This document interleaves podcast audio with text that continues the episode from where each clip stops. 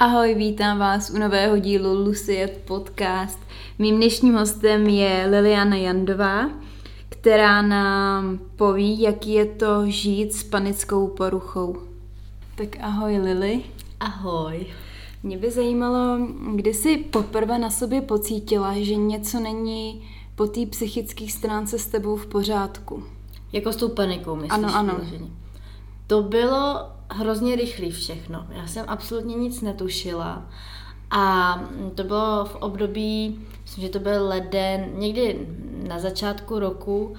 A já jsem chodila do školy, potom jsem měla i práci a měla jsem tehdy nového přítele, takže jsem se snažila, aby všechno bylo tak jako pěkně hotový, víš co, uvařeno, uklizeno, a teď už bych to nikdy neudělala. Nicméně, eh, bylo to hodně jako náročný.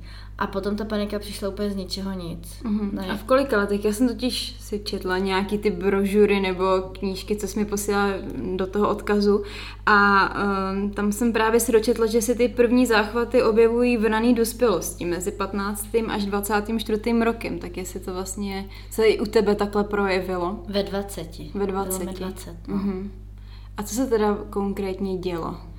Eh, no, najednou jsem přestala fungovat, nedokázala mm. jsem jako absolutně chodit do školy, do práce, nic. A a prostě seděla jsem doma v tom záchvatu. Mm-hmm. Seděla jsem doma v tom záchvatu a potom vlastně ono se to zhoršovalo, zhoršovalo a dopadlo to tak, že já jsem seděla, zalezla pod stolem a nedokázala jsem být ven a byla jsem přesvědčená, že prostě zemřu.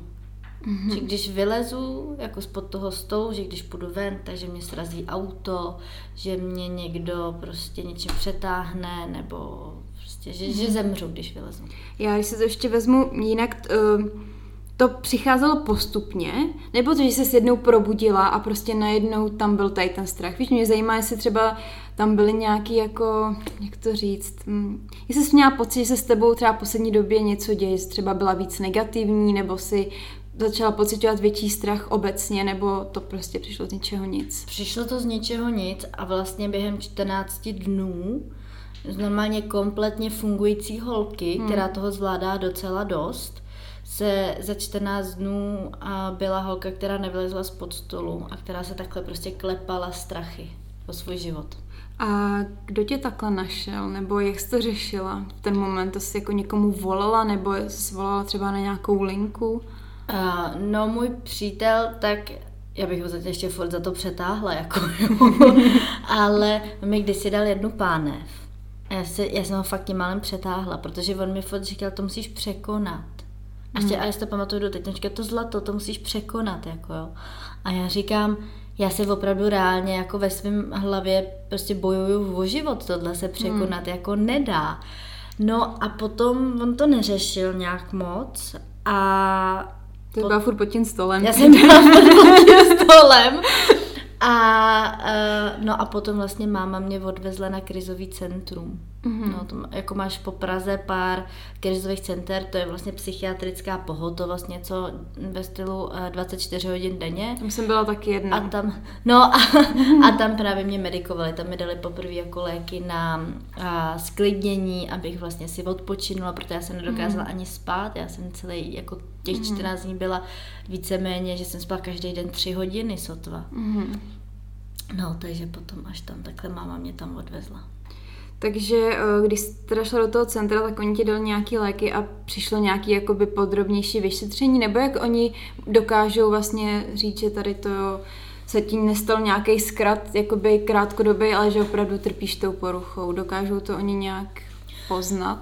No, v rámci toho centra, tak tam se s tebou ani moc nějak intenzivně neza, jako nezaobírají. Tam ti dají jenom léky, které mm-hmm. jsou, ale tyhle ty léky jsou ze skupiny benzodiazepinů mm-hmm. a ty jsou vlastně na předpis, protože ono tělo si na ně vytváří závislost v průběhu, docela rychle si na ně tělo mm. vytvoří závislost. Takže a ti je museli, vlastně mě předepsali a potom mě pod, jako poslali na a k psychiatrovi na jako další vyšetření, aby tam se to dál řešilo. Mm-hmm. A ty vyšetření u toho psychiatra, mě to vždycky hrozně zajímá, jak oni dokážou jako poznat třeba opravdu tu nemoc, tak on ti dělal nějaký testy, nebo, nebo na základě komunikace on jenom jakoby to vlastně takhle identifikoval jako, tady ta, jako ta porucha? Normálně, když jsem mu popsala ty problémy, tak já si myslím, že ty, jako ty moje příznaky byly docela vzorový, že mm-hmm. tam nebylo ani moc potřeba co studovat. Mm-hmm že jsem mu popsala, že mám fobický strach ze své smrti. To je mhm. vlastně proč já mám ty mhm. panické poruchy. Já mám opravdu jako strach ze smrti, netuším, co je, jestli potom něco je mhm. a jestli to vlastně, než jsem se že narodila, tak to si nic nepamatuju, tak jestli to bude stejný a, a podobně. Takže jsem to vlastně takhle popsala a, a to je jeden z těch právě příznaků, nebo jeden z důvodů, mm. právě kdo má třeba mm. takhle panickou poruchu. Tam máš třeba ze zešílení lidi mají mm. strach, nebo že se přestanou ovládat. Mm. A, a ta smrt je teda hodně častým důvodem, a, z čeho ty lidi právě a, co stresuje nějakou delší dobu, to má samozřejmě vliv na změny, vlastně hormonální změny v mozku a, podobně. A mm, Doporučil ti třeba i nějakou terapii? Docházíš na nějakou, nevím, jestli jsou skupinové terapii nebo individuální terapii? Jo, jo, já jsem začala chodit. A, takže vlastně to vypadalo tak, že já jsem byla na tom krizovém, v rámci toho krizového mm. centra, tam jsem dostala a, ten neurol, teda ten lék z té skupiny mm. benzodiazepinu, což je na vlastně sklidnění. A hned na to jsem šla k psychiatrovi, který mm. mi mhm. předepsal antidepresiva, mm. protože i panické poruchy se léčí antidepresivama, mm. můžou jsou tam i anxiolitika, ale a každopádně tak jako tak potřebuješ léky, a který, nebo já mám léky se zpětným vychytáváním serotoninu. Ano, ano. Jo, což znamená, asi, asi taky víš, vím, vím, vím. víš, co jde. Je to prostě, že ten serotonin trošku jako si hmm. dodáváš do toho, že ti tam filtruje prostě víckrát, hmm. že si ho trošku uměle do toho hmm. těla dodáváš. Něco jako vitamínem D, hmm. jako když bereš nějaký vitamíny s vitamínem D. A no, takže ale potom já jsem samozřejmě se trošku tím víc chtěla jako zaobírat. Já jsem se hmm. říkala, že nechci tady brát jako léky, ale chci na tom pracovat, protože rozhodně tyhle panické stavy nechci mít uh, paradoxně až do smrti. A já jsem svojí panikou po smrti. a No, takže jsem e, i se snažím vlastně přijít na to, z čeho to mám, nebo mm. co na to mohlo mít vliv a, a tak podobně. Takže uh, ty říkáš, že řešíš, jakoby, proč se to vlastně děje. Uh, ten psychiatr nebyl schopný ti třeba říct nějaký jako spouštěče? Nebo řekl, že vlastně jako neví? No já třeba konkrétně mám spouštěče nějaký Eh, třeba katastrofický seriály nebo filmy. Ano. Nebo dřív, teďko už ne, jako už je to delší dobu, ale dřív jsem měla spouštěč třeba, když někdo, nějaká osobnost zemřela a já jsem si před spaním jako, pře, jako um, přečetla, uh-huh. že někdo zemřel. Třeba například, že včera zemřel Belmondo, uh-huh. tak když bych si uh, dřív, vlastně, když jsem to ještě neměla takhle podchycený, uh-huh Teď, když bych si to přečetla takhle před spaním, tak okamžitě by se mi spustil ten panický záchvat a vypadalo mm-hmm. by to mhm. nějak, že jasně, tak Belmondo prostě žil a teďko zemřel. Já teď tady žiju, já taky zemřu. Prostě co teďko on prožívá něco, je ta, je prostě mm, oddělila se třeba ta duše nějak od toho těla, nebo už nevnímá kompletně nic, nebo teď jsem přemýšlela nad těma procesama, jak to u něj je a teďko, že to bude u mě taky jednou. Hmm. Jako, taky Jsi taková tak. trošku existenční filozofka tady v tom. no to je právě ono, eh, že dejme tomu názor, co je po hmm. smrti, hmm. si lidi utváří v průběhu života. Hmm. Takže paradoxně já jsem si eh, na to jako v těch 20 a doteď jako na to nemám hmm. vytvořený konkrétní názor. Já si myslím, že nikdo na to nemá názor, ani na to nemůže mít konkrétní názor, jestli to v průběhu třeba let i mění. Právě. Mě by ještě zajímalo, jako dítě byla třeba jakoby citlivější, vnímavější, nebo už taky měla takovýhle jako na to v úzovkách nájezdy v dětství? No, já vím, že jednou mi takhle máma povídala něco v tom smyslu, že planeta jednou zanikne. A mě to hrozně překvapilo, to bylo třeba 8, 9. Mm-hmm. A já říkám, jak zanikne a kam my jako půjdem? A pamatuju si, že to byl jako jednou takový jako strach mm-hmm. o mě, ale ne, jako nerozilo se to do paniky mm-hmm. nic, bylo to Eh, jenom ta, ale to si prostě pamatuju, že jedno takový jako prozření. Jo, jo, tak jo. přesně tady to jsem taky zažila asi, když mi bylo 6 let a pamatuju si to strašně intenzivně, protože jsem s mamkou, ne asi s mamkou, ale já jsem byla prostě ve vaně, jsem se koupala a ona mi asi mila a já jsem se jí právě ptala, jako my máme docela kousek od baráku Žbitov a já jsem měla takovou představu, že vlastně ty, na tom hřbitově ty mrtví jako umřou ty ostatní, ale že neumřu vlastně já nikdy. A pak jsem, nějak jsem se jako mamky na to ptala a ona mi jako vysvětlila, že vlastně i já tam jednu na tom hřbitově budu.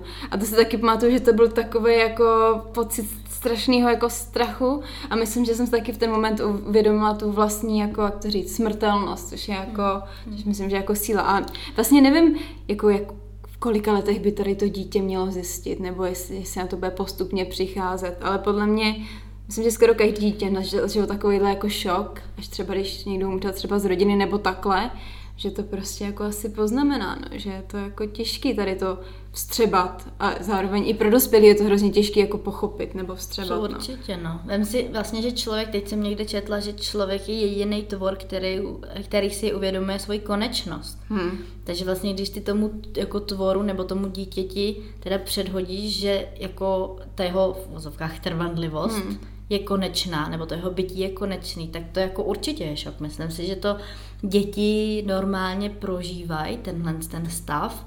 E, nicméně potom samozřejmě, když se to v průběhu kdykoliv jako zvrtne hmm. do těch jako panických poruch, tak to už jako porucha, že jo. No. Možná, že teďka ještě někdo uslyší, tak řekne, že třeba nemám pravdu, ale mě kolikrát přijde, že i zvířata, jako že ten jejich strach, že oni taky mají jako strach o život. Já nevím, když si vezmeš krávy, které jdou před jatkama, tak podle mě se asi taky musí vědomit, že se jako něco děje. Ale to si třeba myslím, že je spíš takový put sebezáchovy. no jasně, to jako samozřejmě, no, ale... To má jako každý, Já, já no. věřím no. i na ty, jako, že mají i emoce, ale tak jako třeba jako to ne, ne to, no, nepoznají. Ale jako, jako, jak to říkáš, že prostě ta, že si uvědomuje tu svoji konečnost, to je jako hrozný, no. A zároveň si myslím, že ty jsi třeba si věřící, nebo inklinuješ něčemu takovému, protože si myslím, že na jednu stranu možná by ti to jako mohlo pomoct. Já věřím v nějakou vyšší sílu, ale konkrétně se nehlásím k žádnému náboženství. Hmm. Byť jsem teda pokřtěná. Mm-hmm. Jo, ale teďko jako moje osobní víra Uh, žádná konkrétní není, no. Takže vlastně vždycky jsem hrozně záviděla třeba mojí uh, mámě, která je silně věřící. Mm-hmm. Že to má v uvozovkách jako jednodušší, že se stotožňuje s tím konkrétním názorem, byť třeba tam má nějaké otázky nebo nesrovnalosti, ale ten jako hlavní názor, tam jako není strach z té smrti, že tam prostě, že přijdeš vlastně teda projdeš jo, očistcem a přijdeš prostě do ráje, do nějakého věčného života, tak hrozně jsem záviděla, nebo vlastně i doteď závidím těmhle lidem, hmm. že se stotožňují s tím, s tím názorem. A třeba, jak se teďka o tom bavíme, o té smrti, tak vyvolává to v tebe nějaké jakoby větší emoce, nebo třeba teďka to máš pod kontrolou, nebo máš v sobě prášky, jak to teďka, jaký to pro tebe je takhle jakoby se o tom bavit? Teďko, jako není to moje nejoblíbenější téma, o kterém bych se musela bavit, ale nevadí mi to teď jako konkrétně se o tom bavit. Třeba včera, ale večer jsem z toho byla docela jako nervózní, že jsem si eh, vzala, abych jako na to nemusela přemýšlet, tak jsem si vzala prášek na spaní. To je proč jsem dneska zaspala. ale dřív by mi to hodně vadilo. Jako mm. dřív bych třeba odešla, nebo bych si musela vzít právě ten prášek, aby se mi ten záchvat nerozjel, mm. protože ten záchvat je vlastně napojený a klasicky na a, funkce v rámci těla. Mm. Že nevím, jestli jsi o tomhle něco uh, Bušení srdce a máš pocit, že dostaneš infarkt a takovýhle jo, věci. Jo, že vlastně tam je uh, ta fáze, že to tělo máme geneticky zakódováno boj nebo útěk. Mm. A, takže se ti jako rozšíří ty cévy, aby ta krev mohla rychleji mm. proudit. A začne ti právě víc bušit srdce, začnou se ti víc prokrvovat svaly. To je třeba důvod, proč ti i bledne potom kůže, protože mm. ta mhm. krev jde jako do svalů, takže ty máš brněj ti konečky prstů kvůli tomu. A takže ten záchvat vypadá jako reálný, vypadá mm. opravdu jako infarkt. A to je třeba důvod, proč to se stává hodně vysoce postaveným manažerům nebo mm-hmm. manažerkám. Že oni jsou právě delší dobu pod určitým tlakem, stresem A potom najednou právě přijde tenhle ten stav a oni netuší, co to je. A právě tím, jak jsou ty příznaky stejné jako u infarktu, mm-hmm. tak oni se začnou bát o svůj život, že prostě umírají, že mají infarkt. Takže odvezou do nemocnice a tam zjistí, že jsou naprosto v pořádku. Mm-hmm. Jenomže problém je ten, že ten mozek, jak je chytrý, tak si to uloží, to je jedno centrum, amygdala se to jmenuje, mm-hmm. párový centrum, a ono si vlastně uloží, že tyhle ty příznaky jsou podobný jako, a ty máš jako, jako infarktu a že ty máš strach o ten svůj život. Takže si to vlastně uloží, jo, tyhle ty příznaky, tak to prostě jako ty se bojíš o život.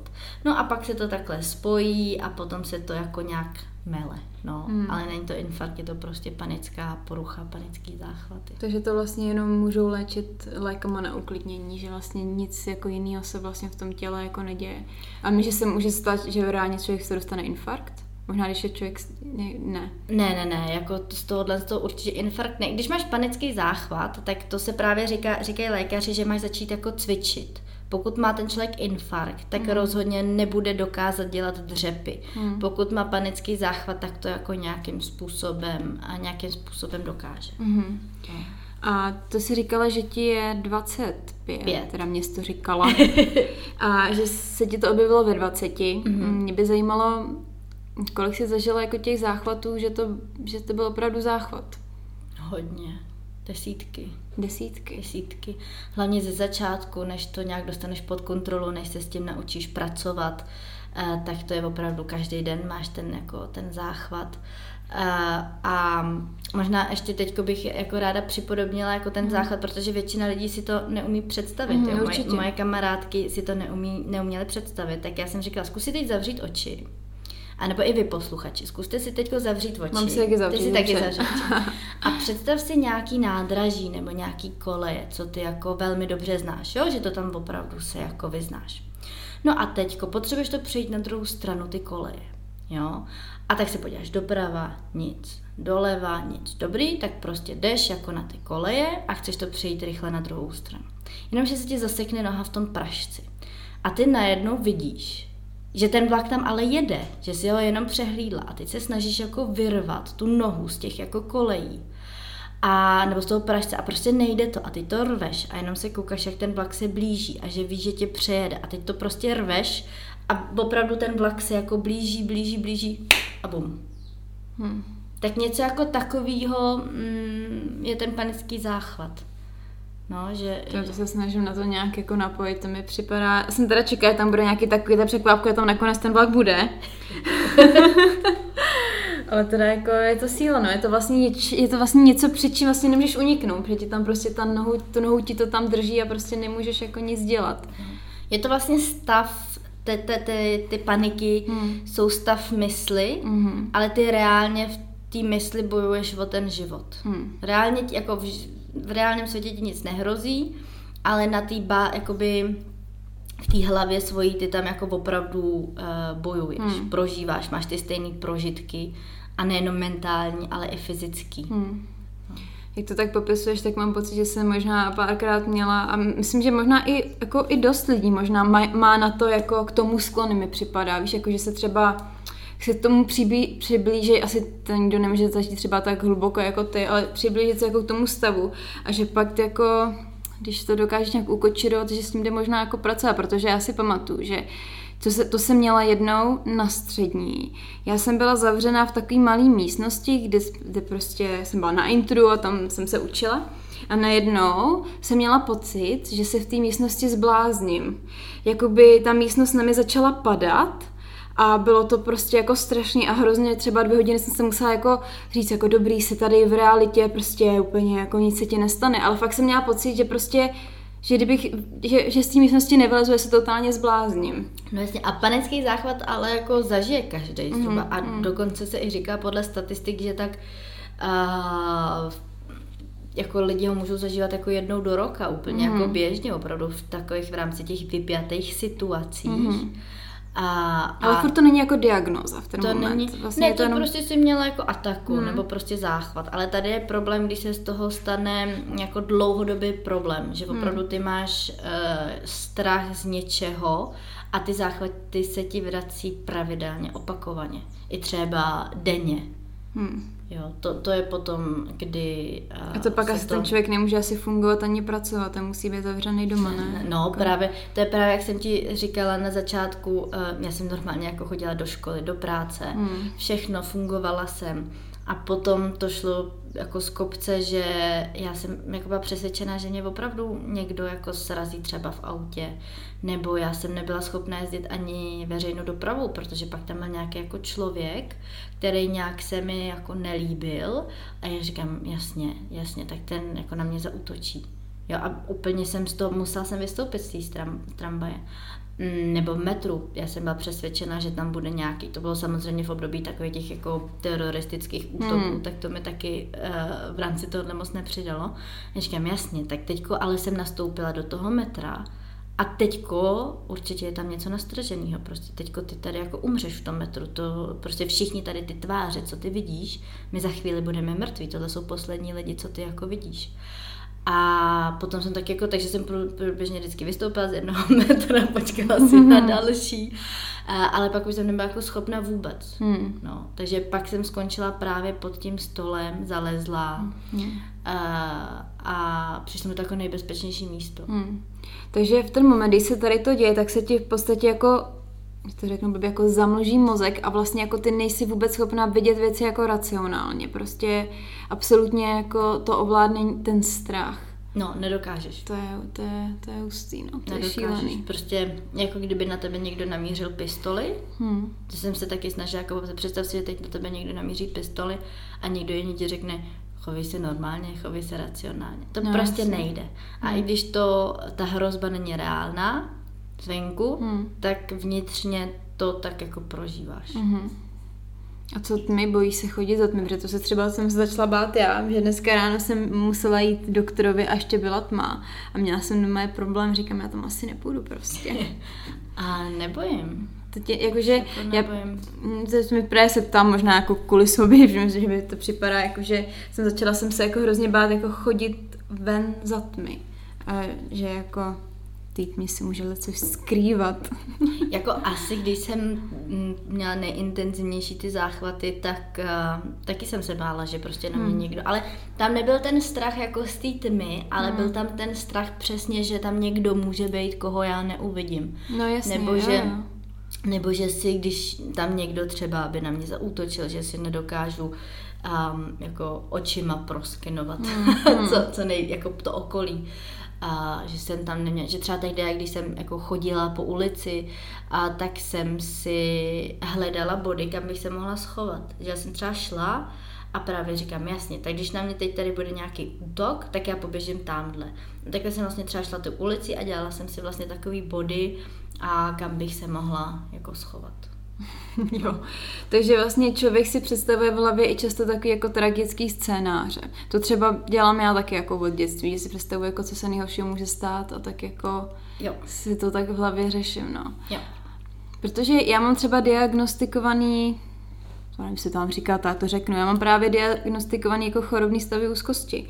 Takže možná, že něco jako máme Tak to bude... tak Ale mě to diagnostikovali jako někdy na střední a nemyslím si, že, jako, že, že to úplně něco takového mám jako prostě nějakým způsobem, asi k tomu mám sklony, Mhm. a, ale jako nikdo mi jsem nikdy jako neléčil a když jsem teďka chodila k psychiatrice, tak mi nic takového nezjistila, jo. Ani si mi to vlastně neřekla, ona se na to ani neptala. Ale jenom, že mi, že mi někdo něco takového tvrdil na střední, že něco takového mám, proto mě to jako zajímá, že já mám, že občas mám taky pocit, jako že se dostávám už někam, jako, kde to úplně jako není v pořádku a musím si třeba dávat už taky bachat na co koukám, co poslouchám, protože vím, že, že mi jako občas jako hrabe, no, trošku. Jo, tak já si myslím, že každý to má, jako hodně je to na uvážený, uvážení každýho.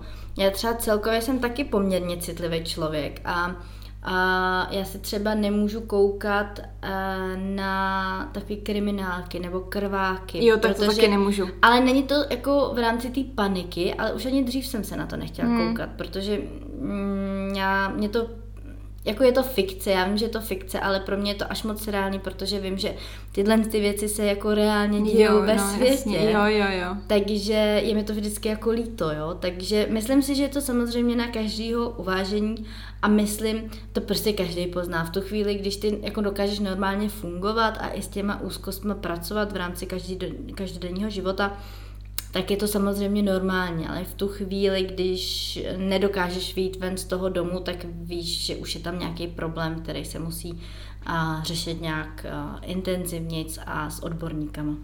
A je tam něco, mm, co máš pocit, že ten stav vyvolává? Protože já jsem se dočetla, že vlastně to může způsobovat víc jako kofein, návykové látky, co jako obecně.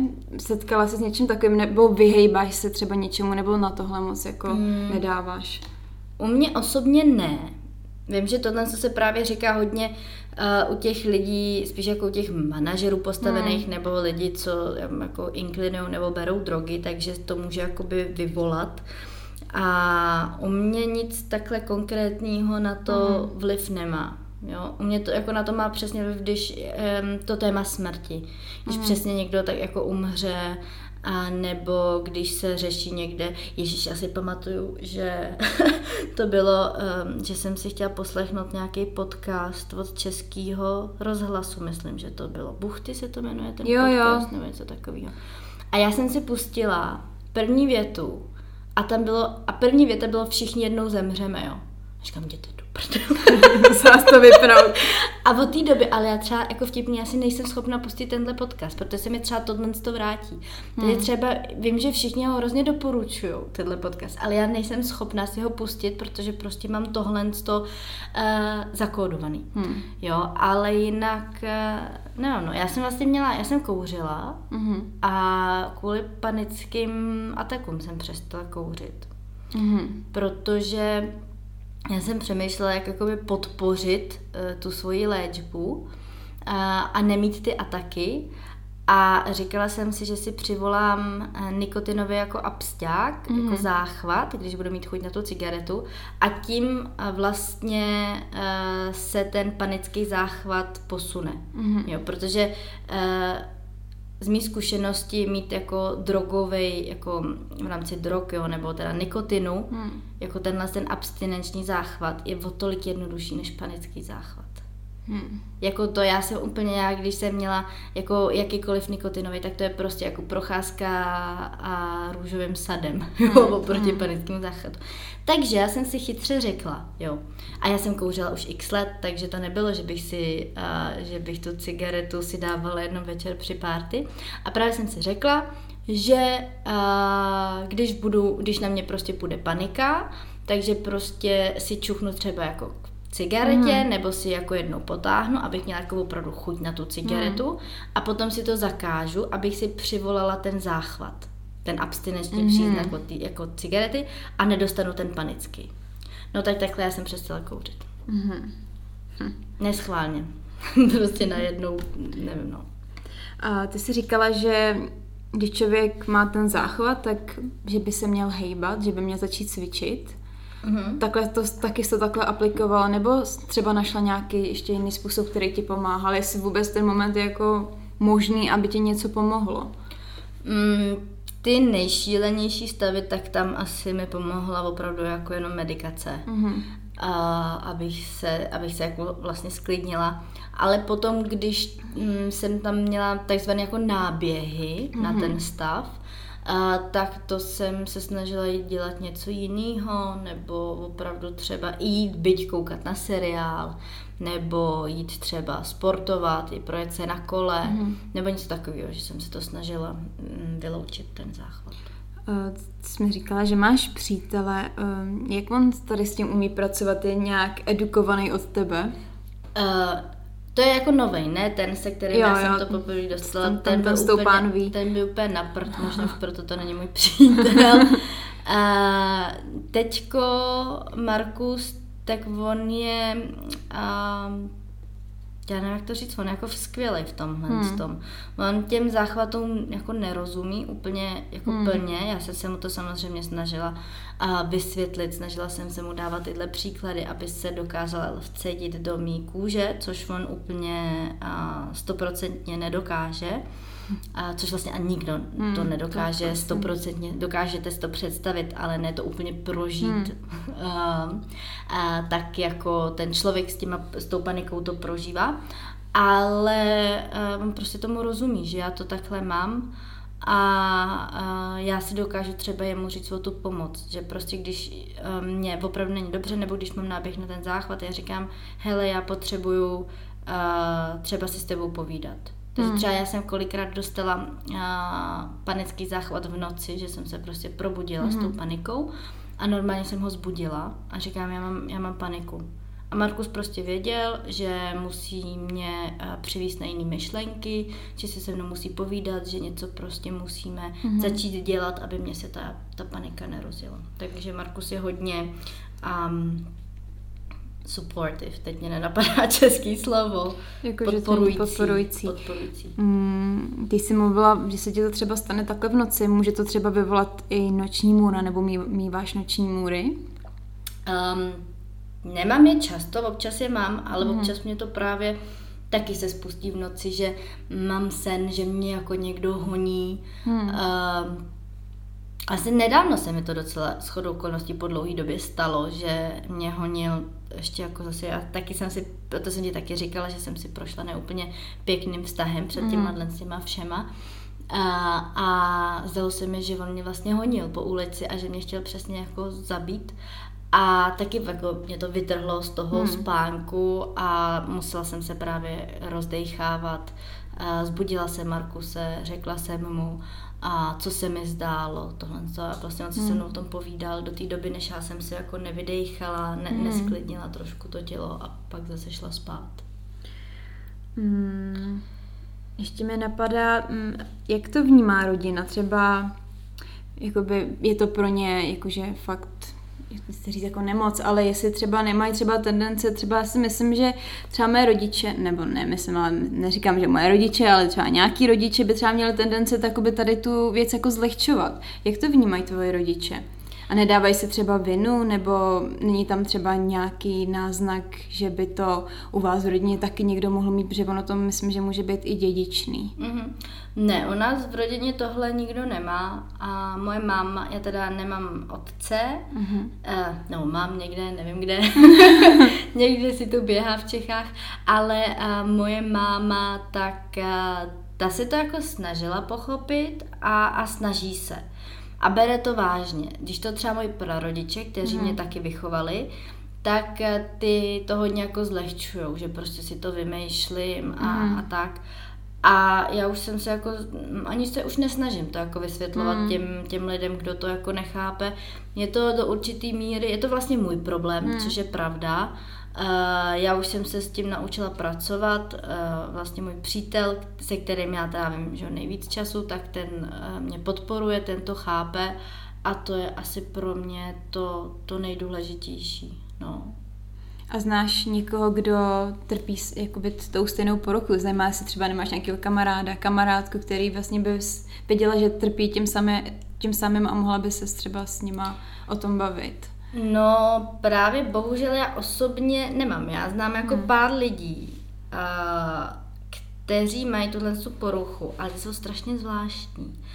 Což si právě myslím, že díky tomu se na tu panickou poruchu jako nahlíží hrozně, že to mají jako jenom divní lidi.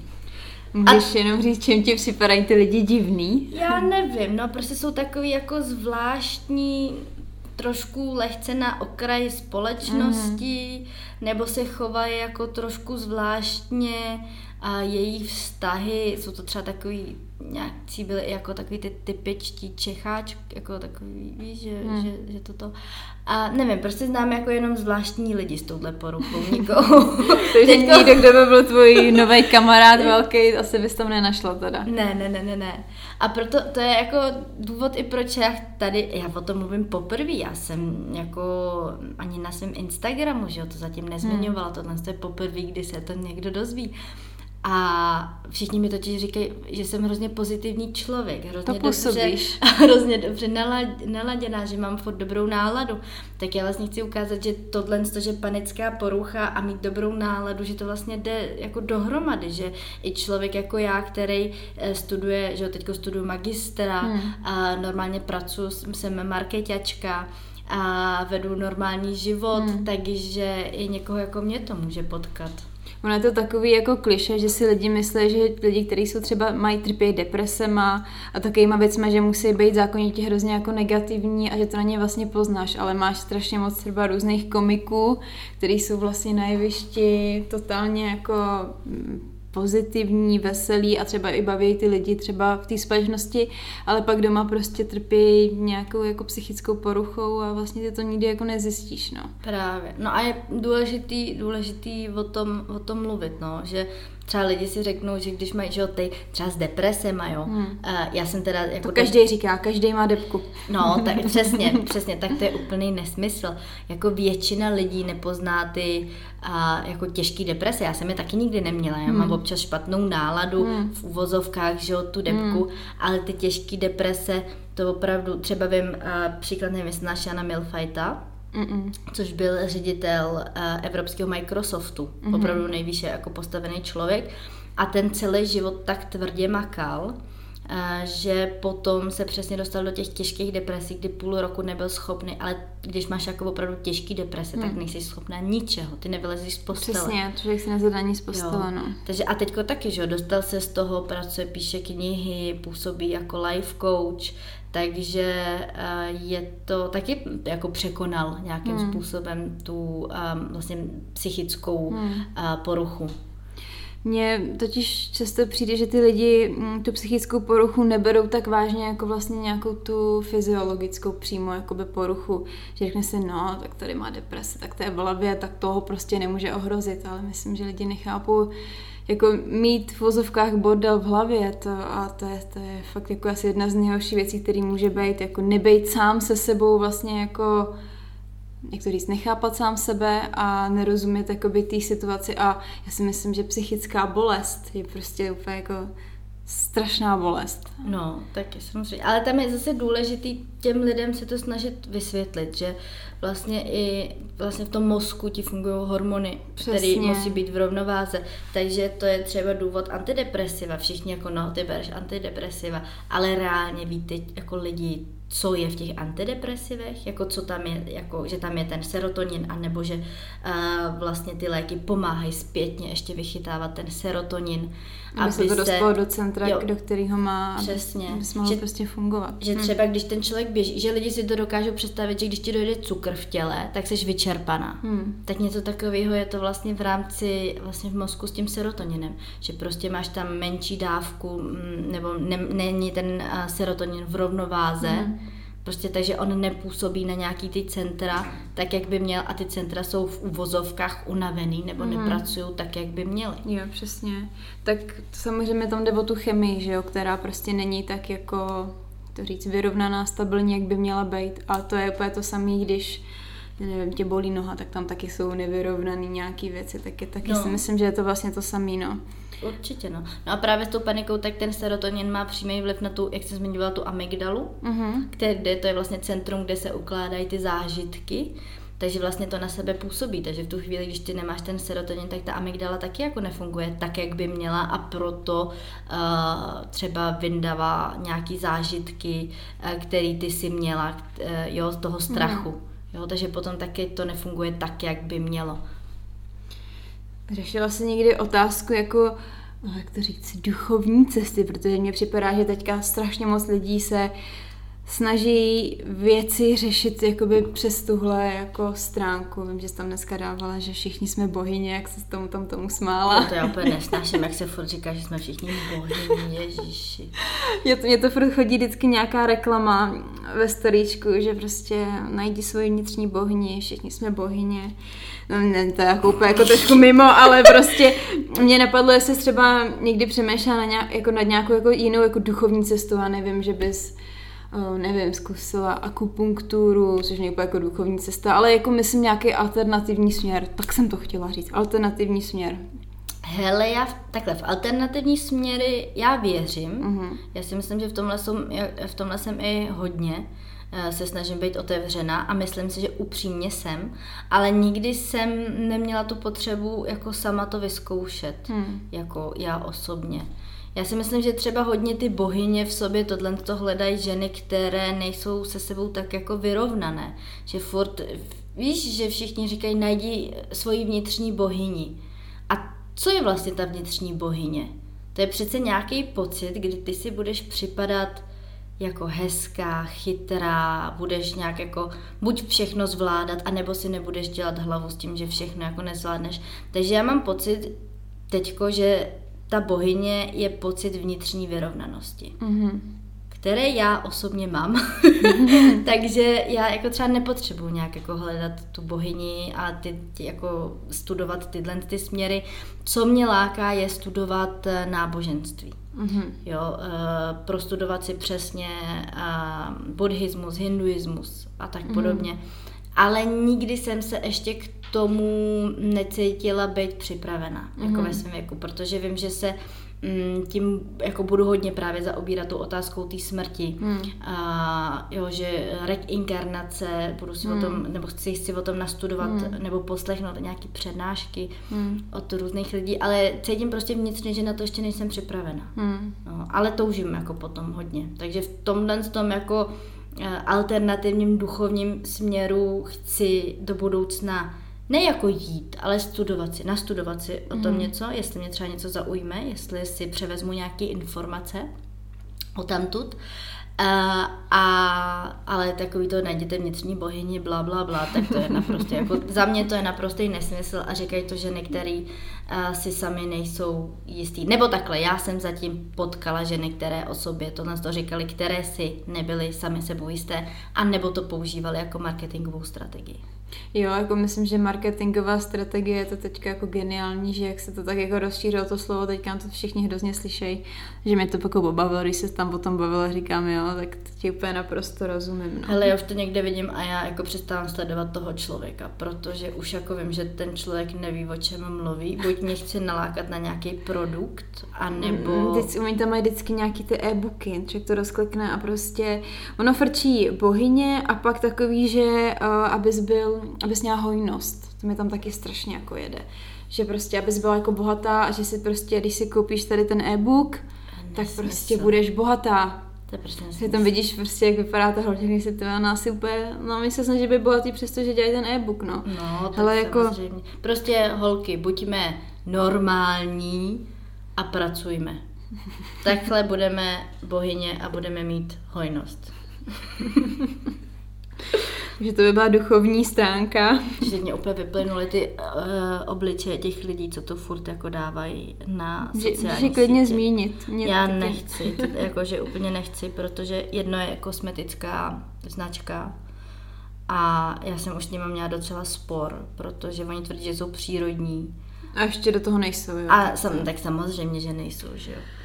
A jako ignorují moje zprávy a jsou na mě jako, byly na mě dost hnusný, když já jsem velmi slušně s nimi jednala, tak to je jako úplně vidím ten obličej té paní. a druhý, tak to je jedna blogerka, no, tak to jsem taky přestala sledovat. A Myslíš, že by bylo netaktní říct, který to jsou? Asi teďka to možná někdy to zmíním mm. na Hmm. svém Instagramu, ale uh, asi musím se nad tím zamýšlet, jaký by To třeba mohlo mít dopad. dopad, protože já věci dělám hodně radikálně a spontánně a občas se nezamyslím nad tím, takže teď se nad tím chci jako zamyslet. Já teda, když ještě vezmu téma té smrti, jak se ti omlouvám, doufám, že si pak vezmeš nějaký prašek a budeš v pohodě. Úplně v pohodě. Mm, Vlastně, jak bys ty potřebovala vnímat tu smrt, aby pro tebe byla jako přijatelná, aby to pro tebe už nebylo téma? Mm, Nevím. Nevím. Eh, Nemám asi na to konkrétní odpověď žádnou, ale eh, nějak, já bych potřebovala nějakou mít jistotu, ne vyloženě o rein- reinkarnaci, Mhm. ale o tom, že nějakým způsobem to bude pokračovat. Nějakým jiným možná, ale že se dostanu někam, kde budu třeba se svojí prababičkou, pradědou, jo, se svojí jako rodinou, který už tady na zemi nejsou. možná v nějaké jako jiné formě, ale mm. hrozně by mě zajímalo, jak tahle forma vnímá, jo, že třeba teď tady sedím, teď na tebe koukám, tak prostě vnímám nějak tak, mm. tak je možné, že ta jiná další forma, třeba jenom energie, mm. jo, tak jak jako ta vnímá, jo, že a, asi bych potřebovala vědět, nebo ne vědět, že to se nikdy nedozvíš, hmm. ale mít na to nějaký svůj osobní názor, o kterém já bych byla přesvědčena. Hmm. Asi, že ten život nějak pokračuje, bych chtěla vědět. Hmm. Že tohle to není konec, protože pak mi to nedává moc smysl, ten život. No jasně, no. Tak ono, když si to vezmeš jako hrozně jako triviálně, že jo, tak smysl života je to, aby si vytvořila další život, který vlastně bude žít v tobě, že jo. No jasně, no. Ale, ale jako vlastně chápu, že to vědomí a to tvoje bytí jako takový prostě vlastně jako, když to řeknu blbě, jako by nemělo pak už existovat, ale zase bude existovat zase v někom jiném, že prostě když budeš mít to dítě, tak v něm bude část tebe, ale ty, sam, ty sama jako člověk, že jo, prostě chápu, no. No, jasně, no. A to nechci úplně říkat na plnou hubu, aby ti tady nespůsobila ne, nějaký stres. Ne, já, s tím, já s tím jako umím pracovat, hmm. já už jsem se s tím jako naučila pracovat, takže ani tohle to mi, to mi, to bych já si řekla, to se neboj, to, to, to, aby se slušně rozloučila a odešla. ale um, Nevím, no, že jo, tak planeta taky jednou zanikne, tak jestli se všichni přesuneme na Mars, tam jako bude ten život pokračovat. Je to takový všechno pro mě mm, teoretický a mm. A je teda pravda, že jo, ten, že ty stvoříš další život a takhle, jako by ty tvoje geny mm. budou tak nějak jako žít v tobě dál, ale a, jako nevím, jestli pro mě třeba teď v tomhle věku mým hmm. je to pro mě dostačující. Hmm. Jo, třeba uh, proč jako teďko chodím do školy a proč chodím do práce, abych si vydělala peníze, abych se uživila. Takže takhle to bude prostě pokračovat. Pak třeba budu mít nějaké děti, bla, bla, bla. Hmm. A to je, jo, jestli jako je to dostačující, mít jako naplněný ten život, když stejně jako jednou skončí. Jestli jako není lepší se na to všechno vyka- vykašlat jako rovnou. Hmm. To jsou právě přesně takové ty dvě myšlenkové roviny, že buď jako dojdeš závěr, že vlastně všechno jedno, protože vlastně stejně umřeš, nebo jestli spíš ten čas, který tady máš, že si ho máš vlastně něčemu věnovat, ale zároveň víš, že jak jim to připadá vlastně ujetý, že ty třeba celý život něco studuješ, získáš nějaké jakoby ty vědomosti, dovednosti, ale pak prostě jako přijdou v niveč, proč teda? Je to, no. je to, je to zvláštní, no. no. To je třeba právě s mojí jako babičkou, která teď má um, silnou formu Alzheimera mm. a už opravdu přestává vědět skoro i sama o sobě, mm. ale ona byla celý život vědkyně, která se věnovala vzniku rakoviny. Mm. A vlastně měla tady tým a další tým, který studuje stejné téma, je v Číně. Mm-hmm. Pouze jako ona a nějaký tým vědců v Číně vlastně studovali tenhle určitě jako virus, který způsobuje rakovinu. A říkají si, ona prostě pracovala na tom celý život, hrozně intenzivně, hmm. opravdu makala. A teď ten její mozek je jako houba, nic už tam prostě není v tom mozku. Že jo, veď, kam prostě ten člověk jako... Jo, a ten výzkum jako, víš, nikdo, protože je to tak jako vzácný téma, tak je to hrozně složitý na to navázat, pokračovat. Hmm. A všechny ty vědomosti, co měla, tak měla ale jenom ona. Hmm. A je to teda tak, já si říkám, vyplatilo se to nějakým způsobem, že opravdu ona tvrdě celý život makala, opravdu hmm. se těm lidem snažila pomoct. Je to takový, je tam hrozně moc uh, otázek, no, hmm. no, který si samozřejmě každý si na ně musí hmm. zodpovědět. Hmm. Na to není žádná paušální odpověď. Každý vnímáme jinak, každý máme jiné priority uh, a tak podobně. A nicméně tohle je třeba nad eh, jako něco, co, nad čím jako já přemýšlím. Hmm. Že třeba se snažím pomáhat druhým lidem. Ono se říká, aby si jako karmu jako narvalo. Ale e, je to jako dostatečný, takhle hmm. jako, víš, hmm. v, tom, v tom větším, širším měřítku. Já jsem tady měla mm, v podcastu jednoho evolučního biologa, který zase doufá, že bude jako existovat nesmrtelnost. Že on taky si nedokáže představit vlastně jako, že by neexistovalo to jeho vědomí a doufá, že se to jako, že třeba to naše vědomí půjde do počítačů, že jo a takovýhle jako různý jako věci, že vlastně nestratíš sám sebe, nestratíš vlastně to, kdo jsi, no. Ale to mi připadá hrozně zvláštní, těch říkáš o té babice, že ona vlastně furt jakoby fyzicky tady je, ale vlastně už hrozně jako ztrácí to, kdo je, že jo? No. To, je, to, je, to je šílený. No. To... Jako ona už tady mentálně jako skoro, ještě malinko tam je, jako malinko, hmm. malinko. Já jsem a... právě viděla, že s ní, s ní máš nějaký instastoríčka a jsi tam něco říkala, že procvičujete dny v týdnu, jsem si říkala. Jo, ty, já, co? hodně, já hodně babičku dávám na svůj hmm. Instagram, hmm. protože chci ukázat, že je dobrý, aby ta mladší generace hmm. trávila čas. Vlastně, já jsem si od babičky toho naučila strašně moc, protože hmm. babička mě s dědou i vychovali, hlídali hmm. mě. A, a takže já mám babičku jako svoji druhou mámu. Takže se právě i snažím takhle šířit povědomí o Alzheimeru. Hmm. Právě, že aby to nebylo tabu, protože jako víte, kolik jako trapných situací mě babička způsobila v nějakých restauracích. To já jsem se málem hambou propadla prostě do země. A to je právě situace, kdy třeba moje máma z ní přestala chodit do restaurace, protože se za ní styděla. Hmm. Takže to se snažím taky jako ukázat, že hele, stejně jednou umřeme, takže když vezmete babičku do restaurace a tam vám tam udělá strašnou scénu, jednou si to stejně nikdo nebude pamatovat. To je přesně, to je další taková moje, jako, to říct, uh, filozofie, že si myslím, že jako stejně všechno všechno jednou, teda to fakt hrozný, ale jednou zanikne a prostě jednou stejně si nebudou pamatovat ty naše životy, ani životy našich předků a to, to, že jsme, já nevím, já kdybych se tady prošla na hatá, víš co, tak prostě jako co můžu. A vlastně zítra to nikoho nebude zajímat, protože se děje tolik věcí ve světě.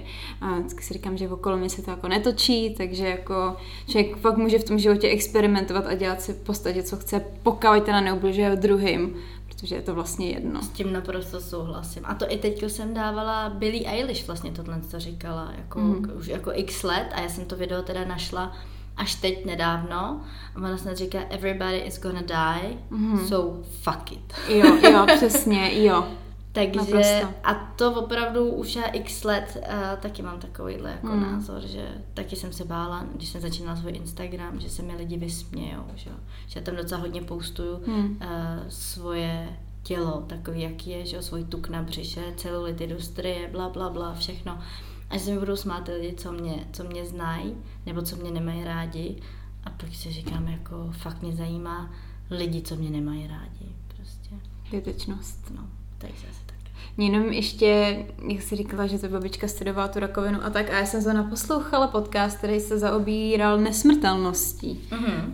Což mi přišlo taky hrozně jako zajímavý, že vlastně něco je vlastně schopný ty buňky nějakým způsobem jakoby obnovovat, tak je zvláštní, že to vlastně my nedokážeme. A právě, že tam bylo, že zrovna, že nesmrtelný v, vozovkách jsou rakovinotvorné buňky a roz, jak to říct, nerozmnožovací pohlavní buňky a že se tam jakoby nezmar. A myslím, že existuje i nějaká medúza, která vlastně jako je schopná se dostat jako ze stáda a znovu dokáže být jako v nějaký v té první fázi toho jako jejího vzniku, což mi připadá jako neuvěřitelný. Hmm. Takže jo, co jsem chtěla říct, proč to říkám, že doufám, že jsme v takovém období, kdy věda přichází na spoustu věcí, tak já doufám, že za ten život ještě jako spoustu věcí zjistíme a že třeba i ty dostaneš odpověď na nějaký prostě tvoje otázky, protože to, co se děje třeba posledních, nevím, 150 let je prostě neuvěřitelný jak to jde dopředu, takže já doufám, že dostaneme nějaké odpovědi. To já taky, ale úplně si nemyslím, že mi to dá věda. Myslím si, hmm. že to jako spíš nějaký, prostě jako vědom, že si musím uvědomit nějaké věci, a, a tam si myslím, že jako, na, takhle, myslím si, že odpověď najdu na svoji životní cestě, jako v rámci To stoprocentně, to stoprocentně. Ale jenom mi připadá, že i ta věda nám může pomoct třeba v něčem. Mm, ještě co se týče té tý nemoci, mm, jaký jsou prognózy? Nebo co se vlastně o téhle nemoci obecně říká, jakože ty říká, že jsi měla první ataku třeba ve 20, teď je ti 25, máš to nějakým způsobem pod kontrolou. Je to třeba, že věkem se to může, jakoby, jak to říct, trošku jako eliminovat, nebo jsou třeba spíš případy, že se to ta intenzita zvyšuje? Máš, víš něco? Já znám jako lidi s obouma případama a hlavně mm, lidi, kteří na tom pracují, troufnu si říct jako já, mm-hmm. a tak eh, těm se ta panika zlepší, nějakým způsobem to dostanou pod kontrolu, naučí se s tím pracovat. Eh, lidi, kteří tomu jako moc nevěří, kteří spíš tak jako přežívají, tak u nich se to zhoršuje a nebo to stagnuje. A, takže nemyslím si, že takhle dle statistik, že se dá mhm. na to mm-hmm. jako jednotně odpovědět. Nicméně myslím si, že když ten člověk eh, tu panickou ataku nebo ty panické záchvaty má, a bude chtít na tom pracovat, což jako buďme upřímní, jako je to brutálně těžký. Jako opravdu je to neskutečně těžký uh, dostávat se do těch situací, uh, mluvit o tom, um, nějakým způsobem to řešit, protože je samozřejmě jednodušší se nadopovat práškama hmm. a být prostě v taky jako vegetativní fázi. a, ale když to budete řešit, tak si to určitě zlepší a byť to nevymizí úplně, tak uh, se s tím naučíte pracovat. Já třeba jsem panický záchvat Teďko teda, jak jsem měla ten sen, jo, ale měla jsem to po dlouhý době. Hmm. Já totiž už poznám, to je takový jako náběh na ten panický záchvat. Když už cítí, že ti rychleji začne bušit srdce, hmm. jo? když už to tělo se připravuje, pomalu ti vyplavuje vlastně ty, ty hormony, jo? protože i to tělo ti vyplavuje adrenalin, adrenalin a hmm. noradrenalin, protože si myslíš, že jako reálně jdeš jako do boje nebo do útěku. Tak jsem se s tím naučila pracovat vlastně. Jo, že uh, naučila jsem se třeba různý cvičení, dýchací, a nebo jak jsem zmiňovala, jenom blbý seriál, a nebo nějak si ty myšlenky odvíst někam jinam a, a podobně. Dá se s tím dobře pracovat. Tak jo, tak ti moc krát děkuju, že jsi za mnou dorazila, že jsme se mohli povídat otevřeně o tom, co se ti v životě děje. Moc si toho vážím. Děkuji za pozvání. Měj se krásně. Ahoj.